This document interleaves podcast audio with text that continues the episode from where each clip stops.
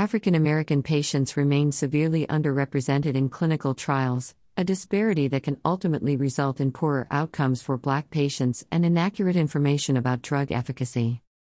Clinical trials have long had a diversity problem. While roughly 40% of Americans belong to a racial or ethnic minority, 80 to 90% of clinical trial participants are white.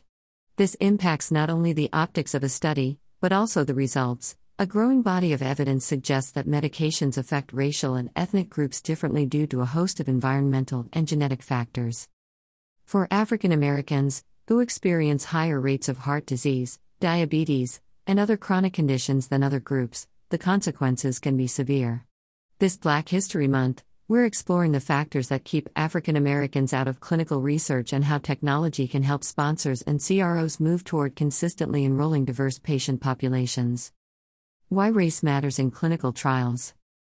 A layperson may not believe that race or ethnicity affects clinical trial results. However, race and ethnicity have a surprising impact on how the body responds to certain kinds of treatments. For example, People of African descent have been found to metabolize an anti HIV drug less efficiently than white patients, and white and black patients alike metabolize some antidepressants more slowly than Asian patients do. The ramifications of this are especially evident in cancer clinical trials, which are particularly and overwhelmingly white. In 24 of the 31 cancer drug trials approved by the FDA since 2015, less than 5% of the patients were of African descent, even though the death rate from cancer is higher for African American patients.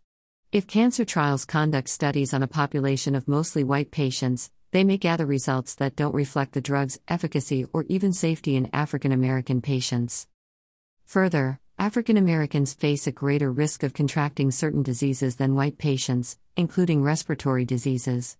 Despite that, as of 2015, only 1.9% of all studies of respiratory disease included minority subjects, and less than 5% of NIH funded respiratory research included racial minorities.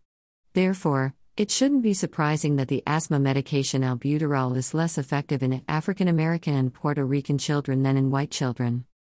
Why African American patients are less likely to enroll in trials. Unfortunately, increasing diversity in clinical trials isn't as simple as recruiting more black patients.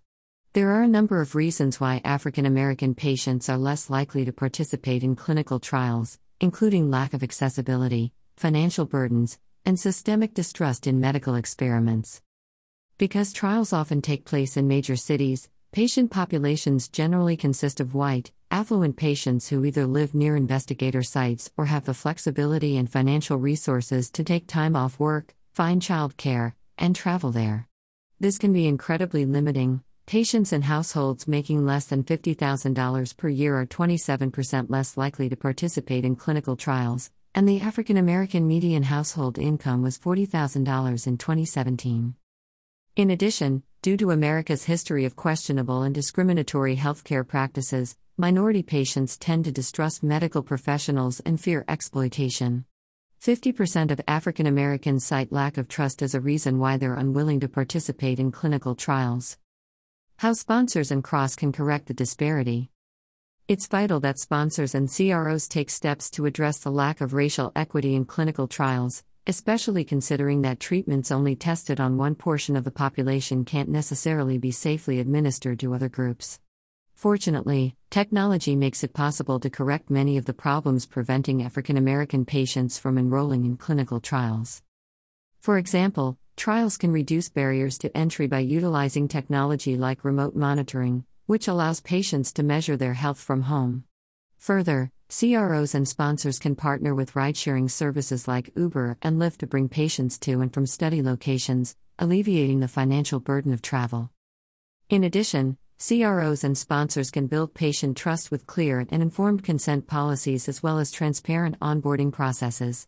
Electronic informed consent, e consent, is an especially useful tool for this, as it also allows patients to complete the consent process from their own homes and in their own time. Finally, digital marketing can help CROs and sponsors generate diverse, qualified patient leads by targeting specific communities and demographics. Mobile advertising tends to be especially effective with African American populations, as studies show that African American patients are more likely than other racial and ethnic groups to use their phones to seek out health information. A lack of diversity in clinical trials isn't just inequitable, it can also be downright dangerous. Fortunately, technology can facilitate greater diversity and help sponsors and CROs to build a patient pool that more accurately reflects the population that may one day use the treatment. This content was originally published here.